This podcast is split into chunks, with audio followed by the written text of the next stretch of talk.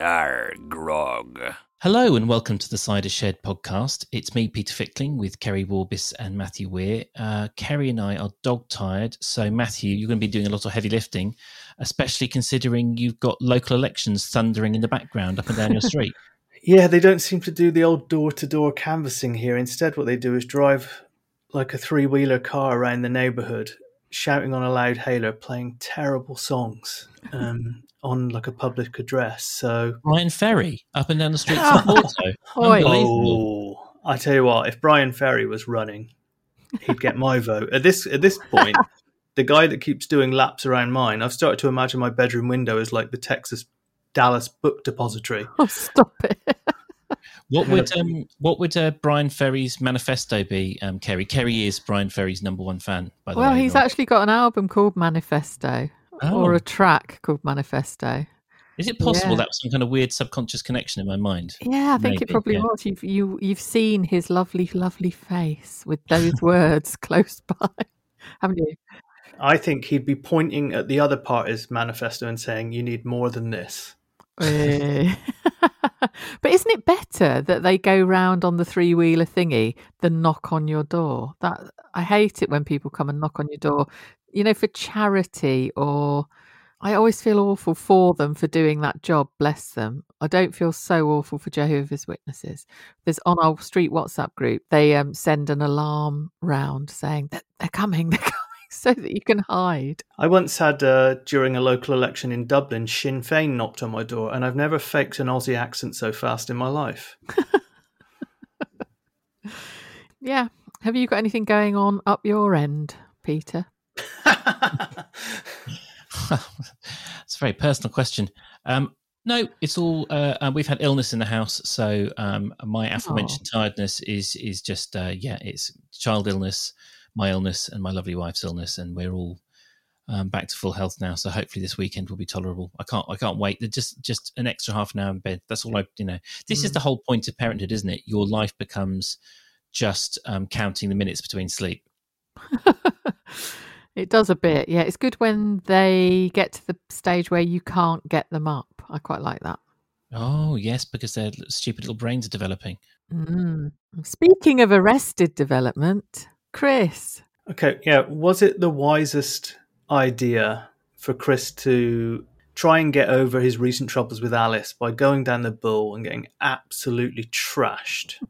I think the wisdom, the lack of wisdom, was more on the behalf of the people who decided to hang out with him. I mean, it's, it's, I really went off Chris this week. He sounded like the worst person to hang out with. I, I wondered where Harrison was because he said it was a night out with Harrison and Fallon, wasn't it? He had to work. Ah, I missed that. Okay. He had to work, and Fallon had to work late, so she couldn't be there till like after eight or something. Ah, okay. He's already a few points in. yeah. Mm. And, and did Amy get there first? Yeah, because Fallon, she was slightly late because she forgot to set her burglar alarm, didn't she? Mm. So they were sort of already mentioning things about, you know, protecting your home against things. Getting us, Yeah. getting us emotionally in the right in the right Mm. place. Mm. It's horrible that thing as well, isn't it? Where you've got someone who's so clearly on a mission to get tanked, and Mm. his his friends are like, "No, just a coffee." Or Fallon was already giving out about the fact that he'd given her a large Pinot Grigio Mm. rather than a medium one.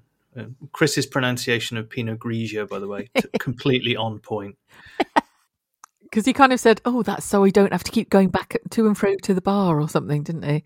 Like, uh, no, you could tell he was on one straight away. I, I I used to do that when I was drinking. I would go up to the bar and I'd order two pints, and they'd be like, "Oh, you know, you, you're on your own." I'd be like, "Yeah, don't worry, that first one will not be hanging around long." Yeah. So yeah, What did you reckon to his um, scrambled egg option of hangover cure? Mm, I, I'm down with that. I, I, probably one of the quickest things you can rustle up. And I mean, Alice said that that was what she used to swear Mm. by as a hangover cure because it was the only thing she could face. Yeah. I mean, it's it just seems it just seems naive of the scriptwriters. It's a bacon sandwich with, and then the only choice is whether you have um, brown or red sauce on there. Is that not right? No, that's wrong as well. Is it? Pure pure grease on your bacon sandwich for me. I never ever have sauce on my bacon sandwich, but I wouldn't have that as a hangover cure. It would be a full English, the whole lot, I think.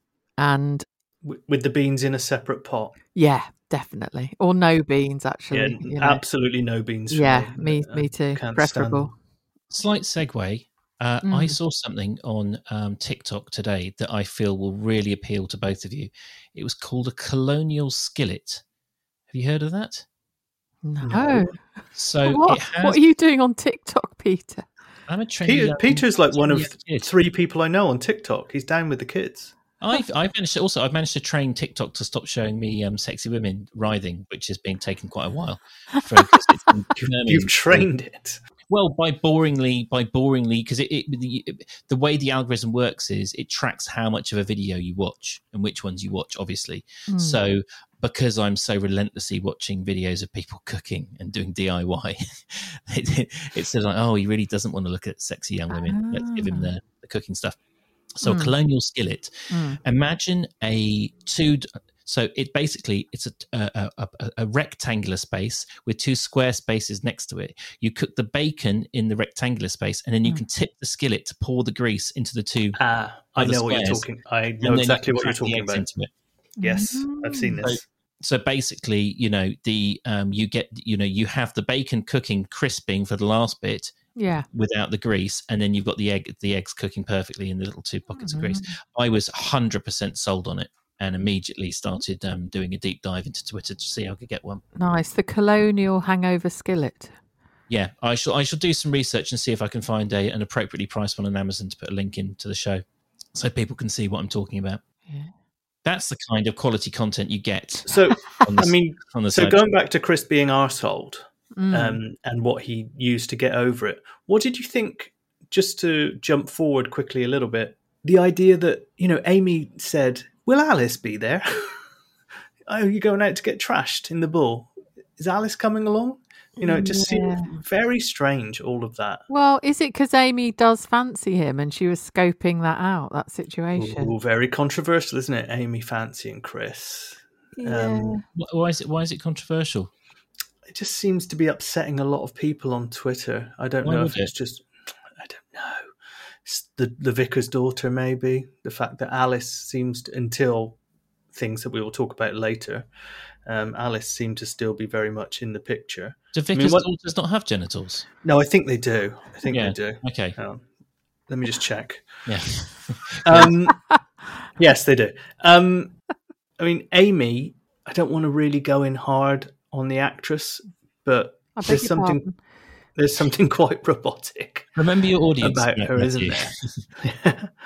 and there's that bit where she was saying with Fallon about living with her parents, it's character building. And I was like, yeah, please let anything be character building with Amy because she's just so drab Yeah. since she's come back. I mean, her and Chris have had the same conversation about three times. yeah, she is boring. Well, the scriptwriters have to jump through hoops every now and again to get kind of um, young blood into the village, so that you know they can keep all these people pairing off in kind of credible relationships. So they brought Beth in via Vince Casey, and they've also brought Amy back, which is entirely logical. And they've made them heart-stoppingly dull. It's quite, you know, it's quite an achievement to make these two young women so boring. At the expense of who as well? We've lost Rory. True, yeah. Yeah, and I didn't you think Amy and Fallon sounded quite similar as well when they were chatting together, the two of them. It was like it was one person sort of talking to themselves for a bit. I know Fallon's got a slight bit of a Cadbury's caramel twang about her, but um Oh, stop it, Kerry. what a Cadbury's caramel twang. That's going to enter the Urban Dictionary.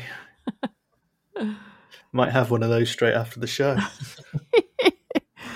Oh, I don't know. They just sounded quite similar to me. I got told off for saying it on Twitter, so I'm probably wrong. I think it was that register of the fact that they were talking slightly loudly in the pub, wasn't it? Mm. Even though it's the bull. But there was a little, they alluded to it later. They had to walk Chris home, didn't they?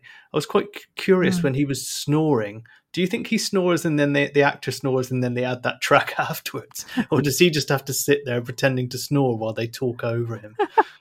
Or do they use a stock sound of a snore? Mm, I think it was definitely Chris. It was definitely our Chris we're, we're experts after producing our incredible um, audio plays for Kerry last week. We we know all of the um, the the tips and tricks for you know these kind of um, highfalutin you know productions. Yeah, that's true. And what did he do to Cecil Jackson? Do you think? We found out through t- when Brian mentioned to Jennifer tonight that he bumped into a guy at Farm Supplies who gave him all the dirt. Yeah, what was it? Uh, apparently, he well, I, I thought initially he tried to snog Cecil, which apparently it wasn't. Oh, He he put his arm around him and made some comment about him because it was it was mentioned in the past that on the night I think that Cecil's a bit of a tight arse, isn't he? Doesn't like Hmm. parting with his money. So I think apparently Chris said something like uh, "Cheers to Cecil, the man with the Smallest wallet. the smallest wallet and the tightest no, not the tightest, the the largest marrow." oh God! He's got a large marrow. Uh, apparently, and How then did- apparent, and then apparently, um, Chris won best award for collage on a cribbage board. what was that? His, his dinner on the cru- cruise board coming out of his nose. yeah, apparently he parked a tiger all over a cribbage board. Oh, I mean, staggering home and throwing up and being put in the recovery position. is a bit, yeah. I, that's never happened to me. Not once in my life have I needed putting to bed. I, and I, you know, I mean, my my fond relationship with alcohol is reasonably well Mm. documented. You know, I don't, I just don't get how I don't understand how people get in that state. It's um, it's quite something to you, you know. You have to really, really overdo it, don't you? Or I mean, it's, it's, and it's not even just being a lightweight because normally if people are lightweights, they just keel over before they even get that far. Yeah, he hadn't eaten much, had he? He'd had a, a ham toasty and some crisps for dinner. That's a sensible dinner. If you're in the pub, I mean, surely, Kerry, you've gone to the pub after work and kind of skipped a main a main course or two. yes, I have. Yes, I have indeed. Yeah, because Fallon sort of went, "What's wrong with Mum's menu?" Didn't she? So apparently, yeah, um, Jolene had to throw him out but- from Mm. all accounts. So yeah, vo- Yeah. Um, fell over, vommed on the cribbage board. I don't know if anyone was actually playing on it at the time. That would be great if they were. And yeah, and then Alice and Al- not Alice, Amy and uh, Fallon had to guide him home. Yeah, he was. They were very casual the next morning, weren't they, Alice and Chris? Yeah, that's what I meant. It was strange, Yeah. wasn't it, that she was so cool about the fact that he'd just been out getting hammered the night before. But do you think there's any germ of something to do with because he got so trashed and then she sort of went, Do you want another drink? Didn't she? Suggested that he carries on or has the hair of the dog. Do you think there was any part of her that was thinking his moral high ground sort of slipped just a little bit here? If she did, she didn't let that seem obvious, didn't she? She was very much the carer, and you know, you're doing better than me if you don't want another drink. Yeah, So, but I did get that impression that he didn't seem to have any shame about the fact that Mm. his wife is a recovering alcoholic, and here he is, still drunk, stroke hungover, and Mm. she's there with the daughter. It's not great, is it? I mean, is it meant to be this? Well, I can do this because he's didn't he say my body is different to yours? Essentially, yeah. I'm not an addict, and I was like, well, yeah, great way to rub it in, mate. you know, I don't think this is she needs that. I was kind of on the fence about that. On, on the one hand, Alice is it's Alice's responsibility to acclimatize herself to the you know the world that surrounds her, and that you know other people shouldn't have to curtail their. They should be sent. They obviously her friends and family should be sensitive to her mm. needs, but ultimately she needs to you know live amongst people who don't have her problem. But yeah, it did seem a bit weird that eh, ha- having you know having self evidently got himself in this pickle it did seem weird how he just banged on about it so sort of thoughtlessly at the same time. Yeah, that's Chris all over, isn't it, really? Thoughtless, yeah. Yeah. In, in, in a very literal and kind of like, and the phrase, you know, literally and also in the phrase. Yeah, yeah, exactly. It was funny when, well, not funny, but I noticed he said, I still love you, Alice. And she said, and I've got so much love for you, Chris. Yes, there was no "I love you" return there, was there? no, no. I did, um, I mean, it's this very sort of amateur psychology, but sort of I did think about the fact that it was like in the past, he was always nice, Chris. And that was the only, it was like Chris supporting his dad doing some bell ringing. Chris comes to the rescue when Harrison has a problem. Like Chris didn't have any personality beyond just being someone who turned up in a bit of a crisis and Mm. added some sort of elbow grease to the situation. So really, Chris as a character has sort of appeared you know, in in all the dimensions over the duration of Alice's sort of alcoholism plotline, and you do sort of understand why she wouldn't want to be with him having heard this latest version of him. He's also very stupid, and she's advertised as this very clever woman. I mean, I don't, she doesn't seem that mm. clever to me, but you know, we're always told how clever Alice is and how bright and sort of potent, you know, how bright she is with how much potential. So, one, one amateur psych- psychological um, theory is that the booze was part of a way of kind of reconciling her life with this dullard. Yeah. And then the second one is that now clear headed, whether it was intentional or subconscious to my first theory, she's now she just can't cope with being with this man. He yeah. offers nothing to her. Yeah, exactly. I was thinking that as well. Spot on. I think, you know, she also, another side to that is that well, this sort of let's get Alice back to how she was. I mean, how, do they know how long she has had this uh, alcohol problem? Because I think the Alice that they want back is perhaps early alcoholic Alice. You know, when when was she last? Yeah, when was she last actually sober? And it really did occur to me that maybe now that she is having spells of sobriety, that she's actually realizing how little she and Chris actually have in common. yeah, I like this this idea that she's kind of waking up. She's like, oh, oh my god, I married a guy who makes horseshoes. What have I done with my life? I know there's a there's someone yeah, I know, who had an addiction problem. And when they stopped, they quit, they could see in the cold light of day that their relationship was terrible and they split up. Mm. You know, that, so it could have an element of that. Obviously, she's saying she needs to get, be away from him to get sober and stay sober and stuff. But I wonder. It's a bloody great excuse, isn't it? To cut and run. Yeah. It's also it's also inconsistent, isn't it? Because last week it was like I love him so much, but you know, I but I have to do this, and then this week it was a lot more kind of you know, yeah, it's over. Well, it was Banjo that talked her into it. you, I don't remember this. Was there some was there some scene where she was being wistful on Banjo a few she, weeks ago? She came back because she went to the stables hmm. and she asked. I mean, she asked if she could get Banjo out for one last time before she was sold. And then Shula assumed, oh, I thought you'd want to ride her. So she went off for a ride. And when she came back, she went, he's a great listener. He never criticizes. And she said, you know, I suddenly thought clearly and alive. And I, she resolved, she said, she said something to the effect of like she managed to resolve something in her head when she was out with mm. Banjo. Mm. So essentially, she basically asked Banjo, you know, should I divorce Chris? And he said, yeah, look at the state of these fucking shoes he put on me. Yeah. Definitely. Yeah, she's now not selling Banjo. She's shacking up with Banjo as an alternative. So she's she sold Banjo and she paid for her rehab and a magic eight ball with the money, so that you know, to to take the. also, she's going to ride the lively horses for Shula because Shula's having some kind of PTSD from getting fr- thrown off Roly. There was a great bit tonight where mm-hmm. um, Shula said, "I can imagine the animals getting spooked and throwing me." I was like, "Yeah, so could I." it's all we think about. yeah, because the the Thursday show is always quite tricky because I have to kind of um uh, sort of do the boy get the boys' supper ready, and then and then sort of listen to the show and get ready to do the recording all at the same time. Yeah. I think Kerry has the same problem with doing the tweet along on the show, mm-hmm. so I miss so much of the Thursday show. So a lot of all these things that Matthew says, I'm always like, oh, okay, that's interesting. Yeah, but I didn't realize that I didn't realize that Shula was giving that stuff to to Alice for um you know to help her with her you know that she had issues. Yeah, the notes that I put down about Thursday's episode, which is tonight, uh, four things. One was Jen was making soup. okay, that was that happened. yeah, I was like, oh god, here we go, soup again. Uh, banjo selling.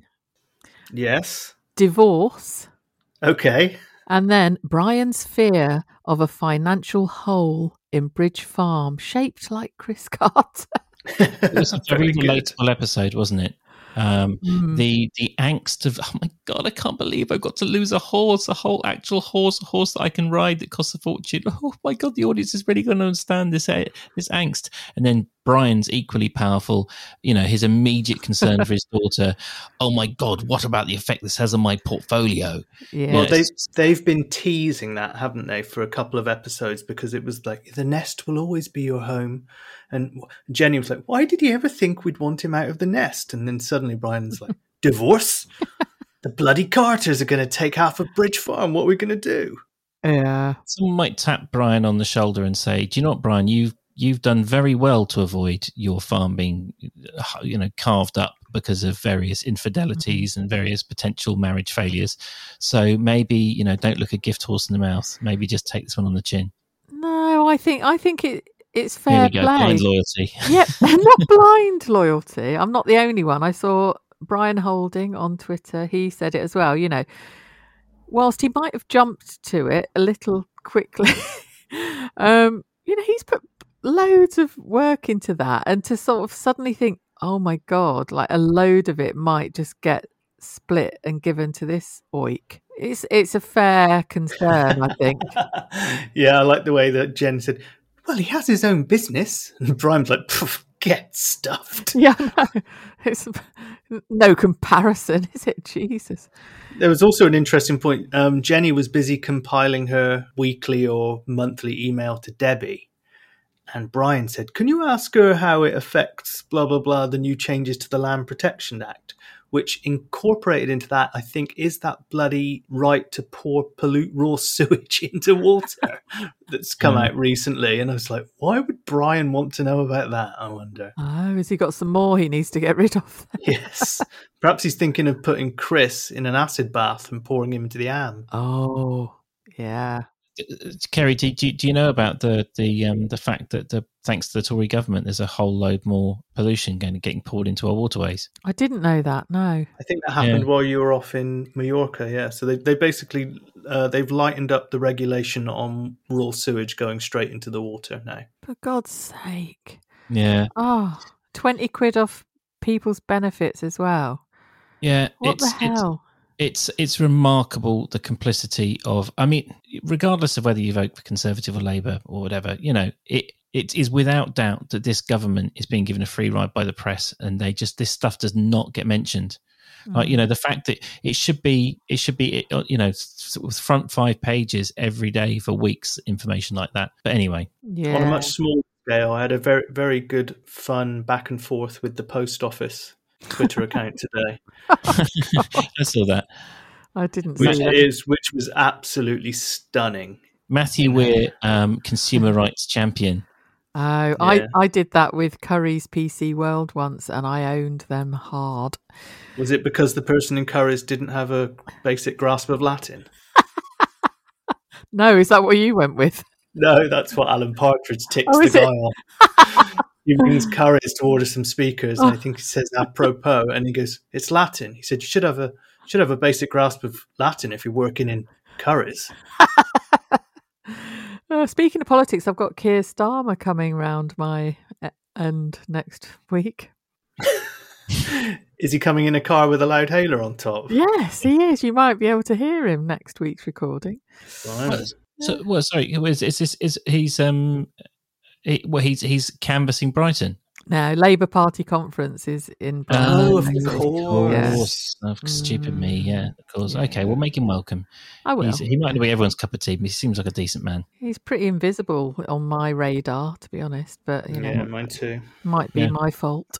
No, I don't think it's your fault, Kerry. Well, I mean, Chris Carter, I hope will soon be invisible on my radar. I, uh, I'm absolutely sick Mm. to death of him. Uh, Do you think that one or the? Oh, I don't think Chris is going anywhere. Do you think this is Alice's cue to vanish? please, I hope she will. Please, please, please vanish. I just, I, everyone's heard me say this before. I'm done.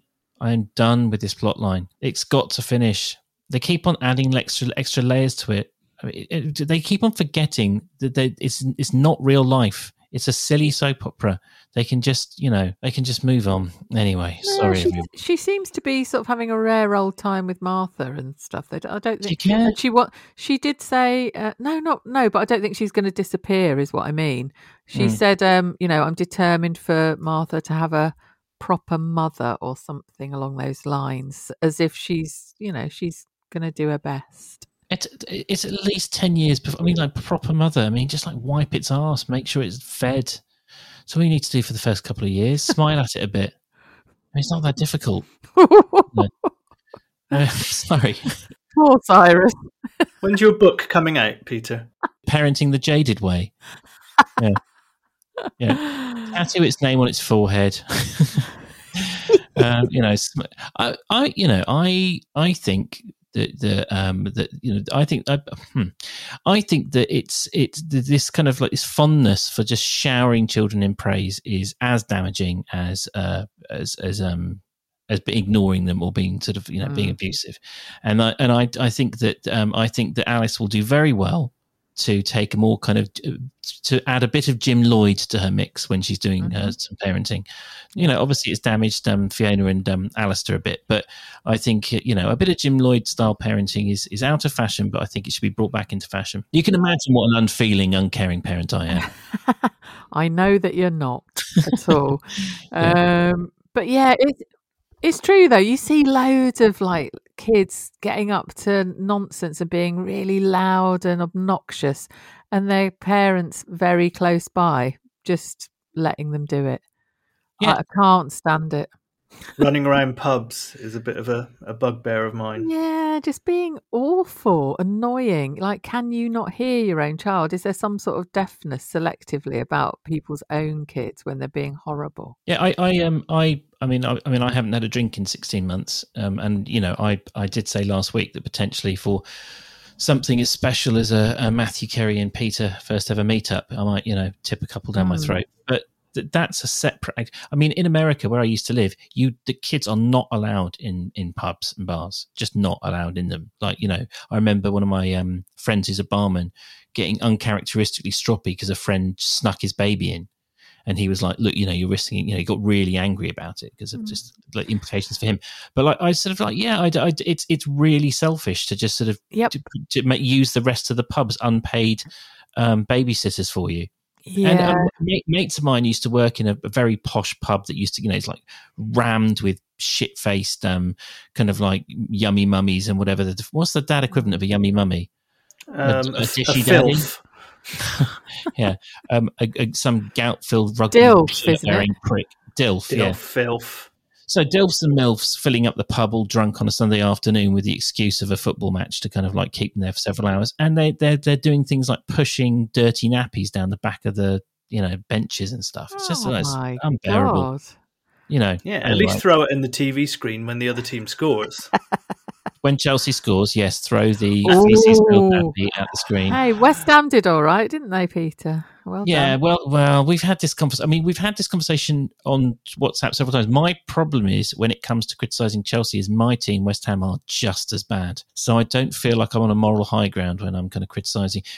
Kerry's teams, Brighton and Arsenal, are likable, kind of more morally secure teams. I feel. Mm. You mean they're funny? yeah, they're. Uh, they're they bloody lovely. Brighton are doing very well. Oh, I mean, and um, Graham Potter is an absolutely beautiful man. I love that man. Yeah. I tell you what, if I, if I put Graham Potter into the, the search engine at the top of my WhatsApp, it just brings up a million messages from Peter singing his praises. really? Yeah, it's very like strange.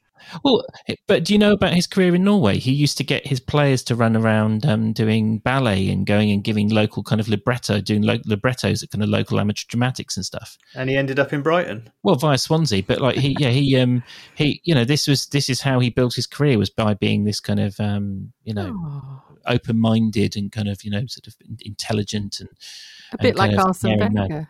Yeah, exactly. I think there's yeah, there's a kind of a, a commonality between the two. Teams. Yeah, apparently Arsene Wenger's rumba is a riot. I like Arsene Wenger. Yeah. I think he's um yeah.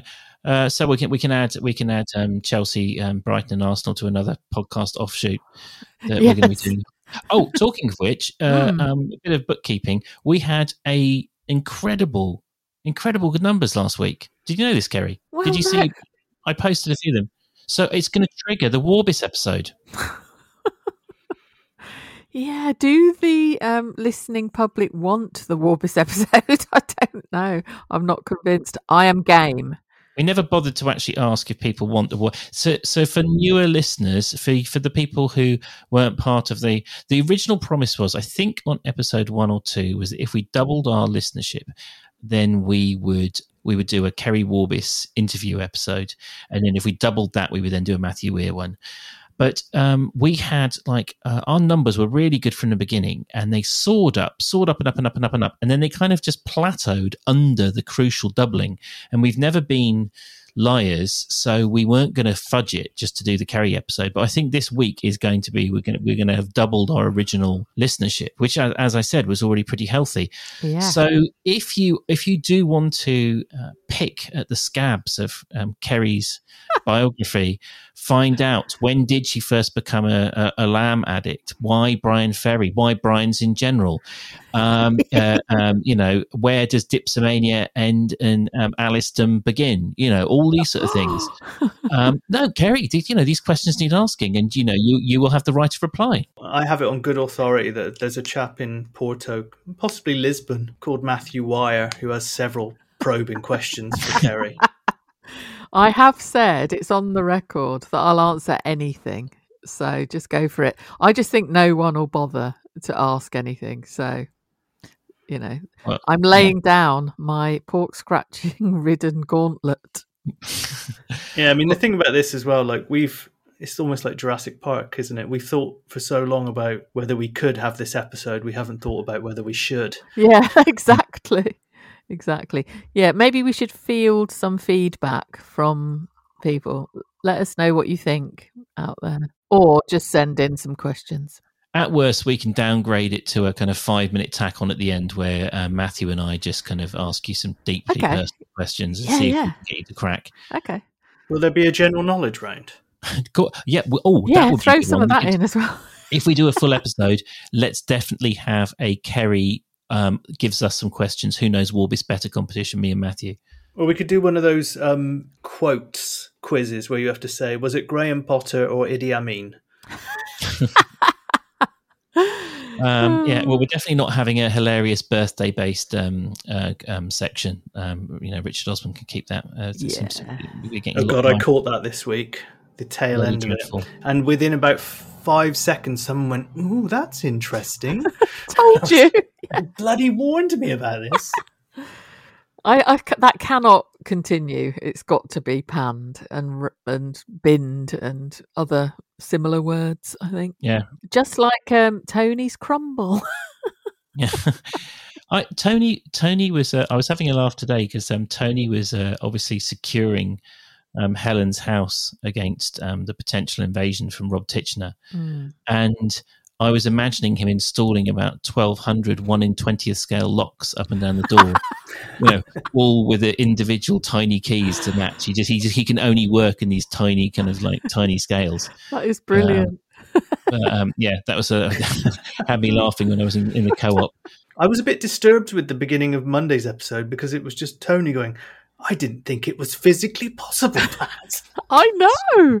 Yeah, that was worrying, wasn't it? It's like, what's he done with the Earl of St. Germans? Yeah. Uh, yeah, got it right up, he did. Um, yeah, blackberry crumble with cinnamon, though. Yuck. Yeah, it's apple crumble with cinnamon, isn't it? He's an absolute savage. Yeah, mm. it was clear that he'd made a faux pas, hadn't he? Because later Pat was wincing when he was trying to bring it to the harvest supper. Who has those, by the way? Not me, knowingly. No. I've always wanted to have a go on one of those um, fancy um, loaves of bread baked into the shape of a um, corn sheath. Oh, the Harvest Festival type thing. Yeah, yeah, yeah, yeah. yeah. When you say you've always wanted to have a go on one, what do you mean? Not American Pie style, Matthew. No. Okay. Uh, Not fresh out of the oven. I don't want to, you know, um, Charlotte comes home early from work and I'm there balls deep in a in a wheat sheaf. No, that's not what that's not what we're talking about. Um, no, I just mean that I'm sort of, you know, you see them as a kid and they're so alluring and mm. so kind of shiny, and you just want to feel them, but you're not allowed to. You're not allowed nowhere near them. Yeah. Are they edible? What do they feel like? I always suspected they were just plastic when they were on the in the kind of the bay windows of the church and stuff like that. Yeah, because they were very shiny, weren't they? As if they were varnished almost, even though they were meant to be bread. Were they really bread? Who made them? How do you make them? Yeah, uh, sorry. uh, Imagine having to walk past security in the suicide nets to do a 14-hour shift in a Chinese factory making plastic wheat sheaths, sheaths for the Church of England community in England. For David like- and Ruth. Yeah, exactly. I mean, that is at least with a pair of trainers, you can imagine someone kind of like, you know, um, what's the Nike? What's the Nike um, Just uh, do it. slogan? Just doing it. Yeah, let yeah. But, We see the same for you and the harvest loaf, Peter. Oh. He's just shouting, just do it. Just do it.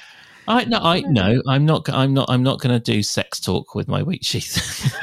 it just would be, you know, I'm going to treat it with respect, wine it and dine it. Um, community. Um, but anyway, um, Yeah. enough about me having sex with bread. Uh, so they're they're obviously like so you've got the domestic, the calm domestic situation. They uh, they have the space and energy to kind of like bicker about lightly bicker about silly things like cinnamon in um in crumbles, Mm. and then slowly the deep shadow of Rob Titchener is cast over the you know over their uh, uh, their respective communities. Yes. I really want him to come back. That's one thing. Kill, Shake kill, kill. yeah, shake things up a bit. And secondly, I think they're really massively overreacting. All that's happened is there's a footprint. Um, a man has been seen in the street doing nothing, and a gate clanged. Yeah, the gate was left open though, and Lee is fairly sure a dog wouldn't be able to open it. I tell you what, have you noticed there's like there's been this complete imbalance, like the butterfly flaps its wings. Since we have warmed to Lee, they've all started trashing him on the archers. Like Joy really went in on him today, calling him cack-handed. And Is Oh. that politically correct, cat handed? uh, That was something I thought today. yeah, I don't know.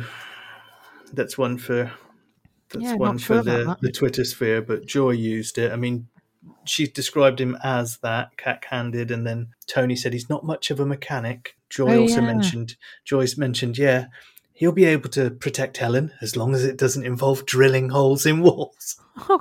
it's like well, it's not like it's not likely to, really, is it? I don't think. no, unless it's kind of like some saw type ending where like Rob is in between the drill and the wall. Mm. Because of course Tony did bring round some kind of disc thing for the drill, didn't he? That had a standard shank. That was I liked that term. That was I good. thought you would like that. yeah. It's just a standard shank tonight. Hmm. there was also that moment where they, they had the heart to heart, and it- Tony rang him to tell him the story of. Well, Johnny was doing it, and then it took ages for him to get there. Didn't Johnny's been helping out with flyers because Tom never gets much yeah. custom from the Beechwood estate. And Lee was like, "Tony, what the fuck are you talking about? What Is fucking Rob here or not?" and then at the end, he was like, "You know, he was in your garden," and then there was that moment where Lee was like. I'm way ahead of you, Tony. I was like, he was going to say, I'm going to paint an even bigger spider on the wall. yeah, that was that was a good bit. Can I just take a moment to apologise to Matthew's mother for that f bomb? I know that she finds her Oh. son's swearing very offensive and quite quite difficult to deal with. So sorry about that, um, uh, Mrs. Matthew. Uh, Uh, anyway, sorry. Yeah, sorry, Mum, if you're listening. Yeah. Uh, we did actually manage a couple of weeks without any swearing. Mm, yeah, you said effing at one point, Peter, which is worse. Is it? You think what you think? Just have the courage of your convictions and go in there with the with the with the effing and the jeffing. Is it all right to say effing and jeffing? Absolutely. I mean, I, mean, I only had, I did the edit last week. I only- only had to bleep twice, and they were both Kerry, I think. Oh, Oh, God. yeah, well, Kerry Right, a- right at the right at the off, Kerry Mm. swore, and she also said uh, "fuck you both" at the end of Oh, yeah. our our trailer. Sorry. I said bastard as well, and that wasn't beeped out. Is that I think a lower level thing? I think I it's a lower level. fine, isn't it?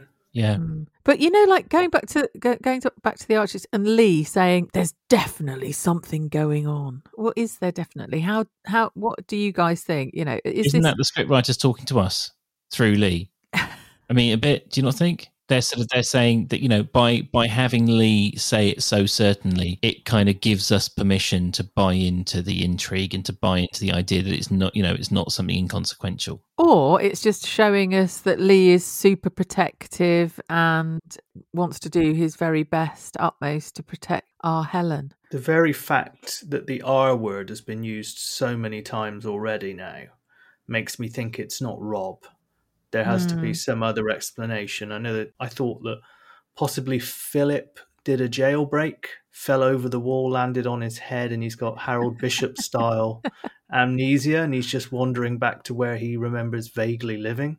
What's Philip's son called again? Gavin. Gavin. I mean, that's that's a good point. Maybe Gavin's this. Maybe the oh, the old laptop. Maybe there's something in the cupboard that um, Gavin needs to get hold of. Could it be one of the horses who's escaped their captors? What banjo? They didn't Hey, actually guys. say what the shoe print looked like, did they? It could be. Could be a hoof. Because there was that point when he said to Lee, he was like, "Do you think it was one of yours?" He was like, "I don't know." looked, looked a bit like a horse, Tony. To be honest with you, and he said something like, "You know, there was a shower last night. So what? What are they looking at?" I thought he was using the passive voice, and he meant Helen finally had a shower last night. But none of this is actually that unusual, is it? Out of the ordinary that there could be a man in the street doing nothing, a footprint on your mud, and a gate clanged. Why are they suddenly scrambling to the Well, you two are cut from such different cloth from me when it comes to this stuff. I'm much more happy to be led by the scriptwriters. I think so. Mm. You know, I didn't. I didn't have any doubt at all. I was just like, oh, they're telling me it's Rob.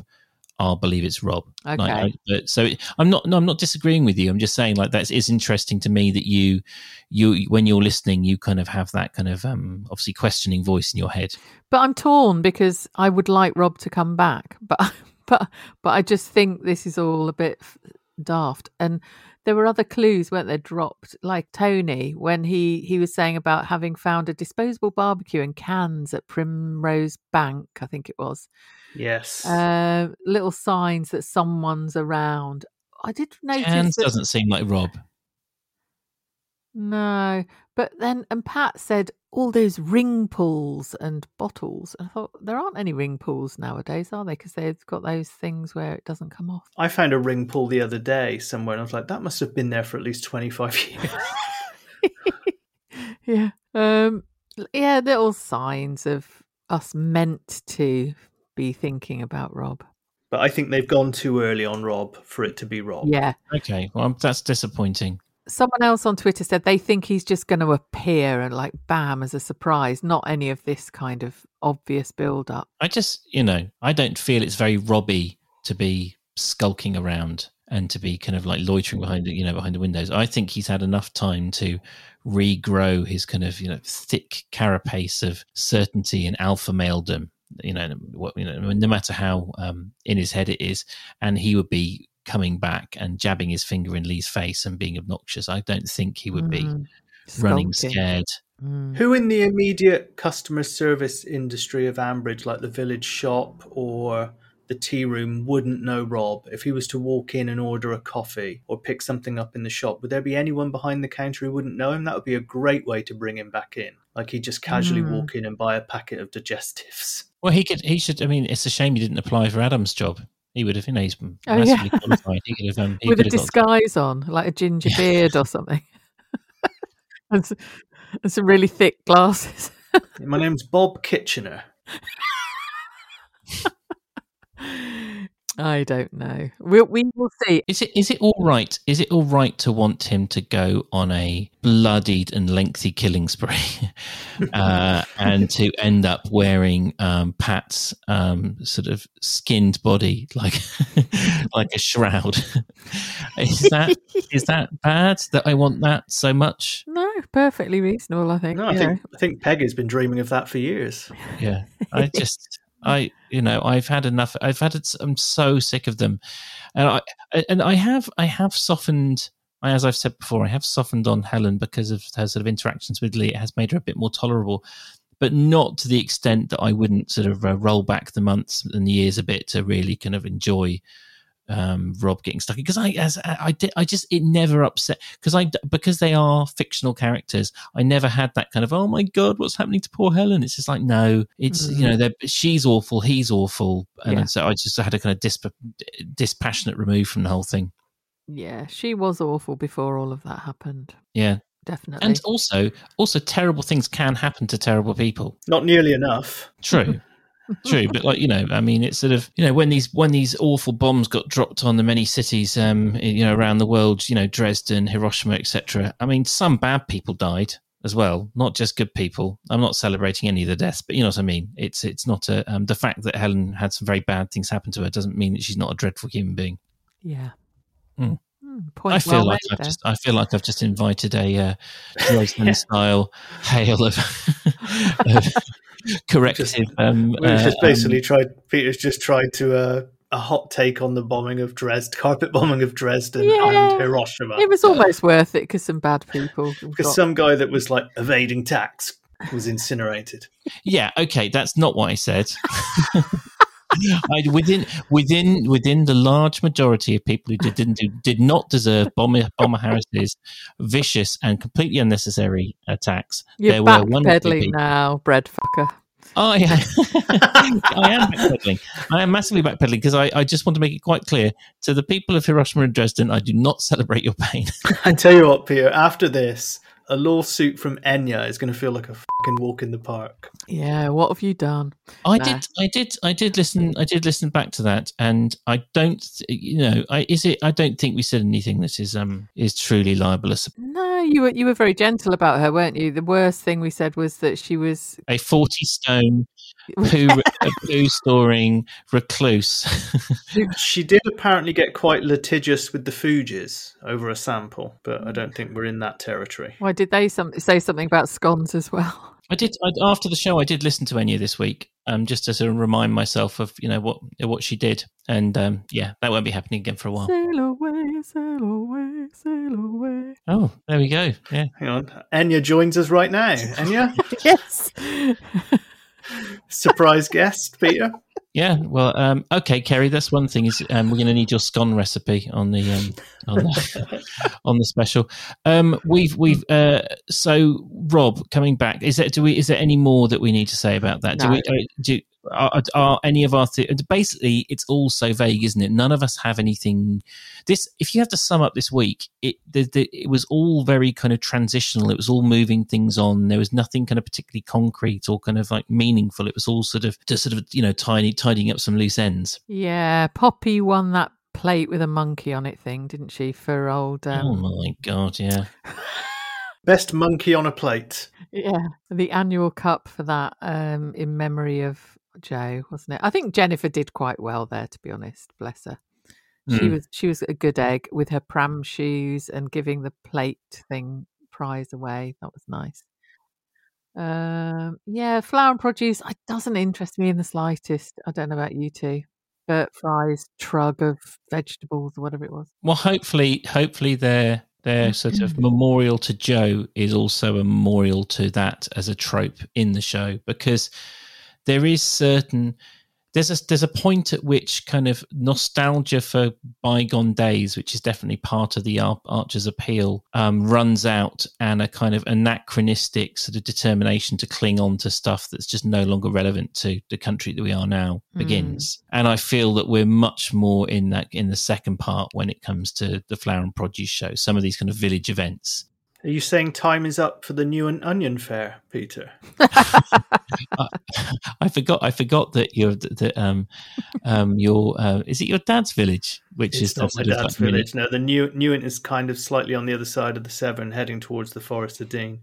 Uh, oh, there was a weird thing that Jennifer said, wasn't there? That was well, not weird, but how she suddenly said it was a bit odd. Where she was talking about the Harold Asquith from the Echo, and she said the dead hand. You don't need to talk to me about the dead hand of patriarchy in Borchester media. Yeah, because they've isn't the entry still going through on Harold's name, despite the fact that his wife is is exhibiting. Oh, is that what it was? I thought it was a woman journalist has to use Harold Asquith's name. I think you might be. Yeah, I think you're more on the money there. Yeah. Yeah, yeah.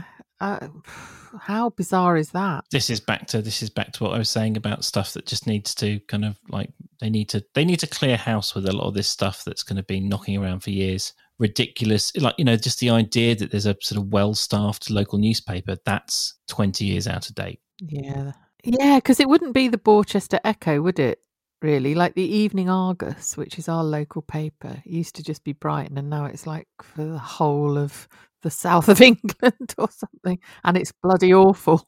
And it's basically uh, an estate agent's news sheet with Oh, a, a few with a you know a few pictures of sort of like Emma Raducanu on the back, um, and then you know local girl made good or whatever that kind of story. And then and then some disproportionately um you know like uh, um to do copyright bill hicks you know um wheelie bin tipped over in tidmouth um, sort of style story on the front. And an unreadable website. Yes of course. All these yeah. you know all these all of all of the tropes. One of the few reasons to remain on facebook is the page angry people in local newspapers holding things up which is just a series of photos of people holding something they bought yeah. that has let them down. That's and the ensuing story. I've got a whole book of those. It's there's a guy on Twitter who wrote it. I have the book here. Might yeah, is it Alistair Coleman? Might be. Can't remember. On the show's uh, uh, credits, on the on the show's um, notes that we put out, uh, you know, and go out goes out into all the podcatchers. I'm going to put on the Framley Examiner and the personal ads page. It's absolutely extraordinary. It's a fake a fake local newspaper. Um, it is not safe for work at all. So um, if you see it, if you if you are a little bit of um, you know nervous disposition, do not click on the link. Otherwise, click on it and you will laugh um, uproariously. So yeah, as I was saying, we've had great numbers um, the last week uh, in terms of our um, in, in, terms of people tuning in. So that's absolutely fantastic. Um, we're incredibly grateful. I mean, it has it's been a weird couple of months because all three of us have taken a little bit of time off here or there. So to come back, the three of us, and do a show together last week and such, and get so such a big uptick in numbers was really. It was really good for my morale. How did we? How did you two feel? Yeah, I mean, it was because I came back, wasn't it? It's about uh, the beautiful chemistry between the three of us, Gary. But sorry, you know, oh, yeah, oh, so, so, yeah, sorry. I think it was because people wanted to hear the Highlander backlash. Oh yeah, yeah, yeah. I mean, you don't want to see. You don't want to see what's going on in my DMs, Kerry. Oh no, no, no. Yeah, they wanted me to be owned totally publicly. Yeah, fair enough. Well, I feel you did that yourself when you did your stupid tweet along to the film. Anyway. Um, but you know, let's not get this. we've already had. There's been already been a lot of acrimony off air, so let's try and keep this civil. Um, yeah. Yes. Um, but um, there is some exciting um, news. I'm going to be. I my dad is over from America, so I'm completely um, off the radar for a week. But it coincides with you're going. There's going to be Kerry and Matthew recording in the same room in Porto soon. So without, um, and this isn't who I am, but without Papa Fickling there to uh, keep a steady eye on things and um, um, uh, help moderate the drinking levels. So just how out of control is it going to get? Well, what, you get in quite late on a Wednesday, don't you, Kerry? Yes. Yeah. How late? Do you know? Oh God, I can't remember. Yeah, no, it's about seven p.m. something like that. Not not wildly late. So I'll meet my mate Jeremy we can we can suss that out, the practicalities. But yeah, we probably will have a few ports, won't we, or something? I think so. I mean, sod's law. After three months of pretty much just enjoying myself, that does fall on my first proper full week back at school, teaching the kids. So mm. it'll be it'll be interesting, but uh, I'll have to be. No, I won't be on my best behaviour. That's a complete lie. Good. Yeah, and it'll be a good warm up for when we get with Peter, um, mm. and he he breaks his duck for the first time in a while, and we have to put him to bed for the first time in his life. yes, in a recovery position. Yeah, with my bucket, mm. my shoes, my my boots by the bedside, and my hide the cribbage board, Charlotte. yeah, well, the Porto thing is sixth of October is when I go out there, so it's that that patch of time. So that's going to be absolutely brutal. So um, if you want to get questions in for our, well, first of all, do you want a Warbis episode? Secondly, please get questions in for the Warbis episode. Um, and you can do that so by uh, emailing us at hello at thecidershed.com. And then on Twitter, it's um, at the Cider Shed Pod. So you can either tweet us or DM that account. And it's me generally speaking on there. So yeah, um, I I won't delete any that you send in that I've deemed to be inappropriate. So anything is welcome. And Matthew, if people want to um, uh, ping us on the Instagram and the Facebook, they go to. Well, if they want to ping us on Instagram, it's the same as Twitter. It's at the Cider Shed Pod, and on Facebook, ever the hypocrite. It's not the only good thing. Angry people in local newspapers. There's also the Cider Shed Podcast, which is a group that you can join on Facebook. Fantastic. I've enjoyed this recording this far more than I enjoyed the week of the Archers. Um, I'm hoping that next week we're going to be ankle deep in the blood of Rob's victims. Um, but uh, uh, unfortunately, I think you guys might be right that they're um, selling us a bit of a pup. You've convinced me. Yeah, we shall see. Although someone did put on Twitter tonight, spoiler, I don't know what they've seen, but that they said that someone, Helen maybe, is going to get pinged an image from the security camera. And it's Ooh. something to do with Kirsty getting the shock of her life, apparently, or something like that. So maybe it is, Maybe my Gavin theory is is the um, Yeah. correct one. could be. Or, or it's or it's one of the lads. I think one of the horses. And thank God if Kirsty's back in it, because I haven't done my Sean Dyche impression in a long time. Yeah.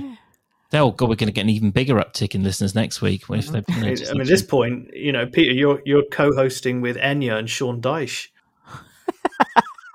any man who'll have sex with bread will will definitely um, lower himself to that. You know, I mean, I, I'm, I'm a complete whore, so yeah, I'll do anything. Uh, well, with that horrible information ringing in everyone's ears, um, I'm going to say goodbye. Yeah. See you next week. See ya. Bye. Hagar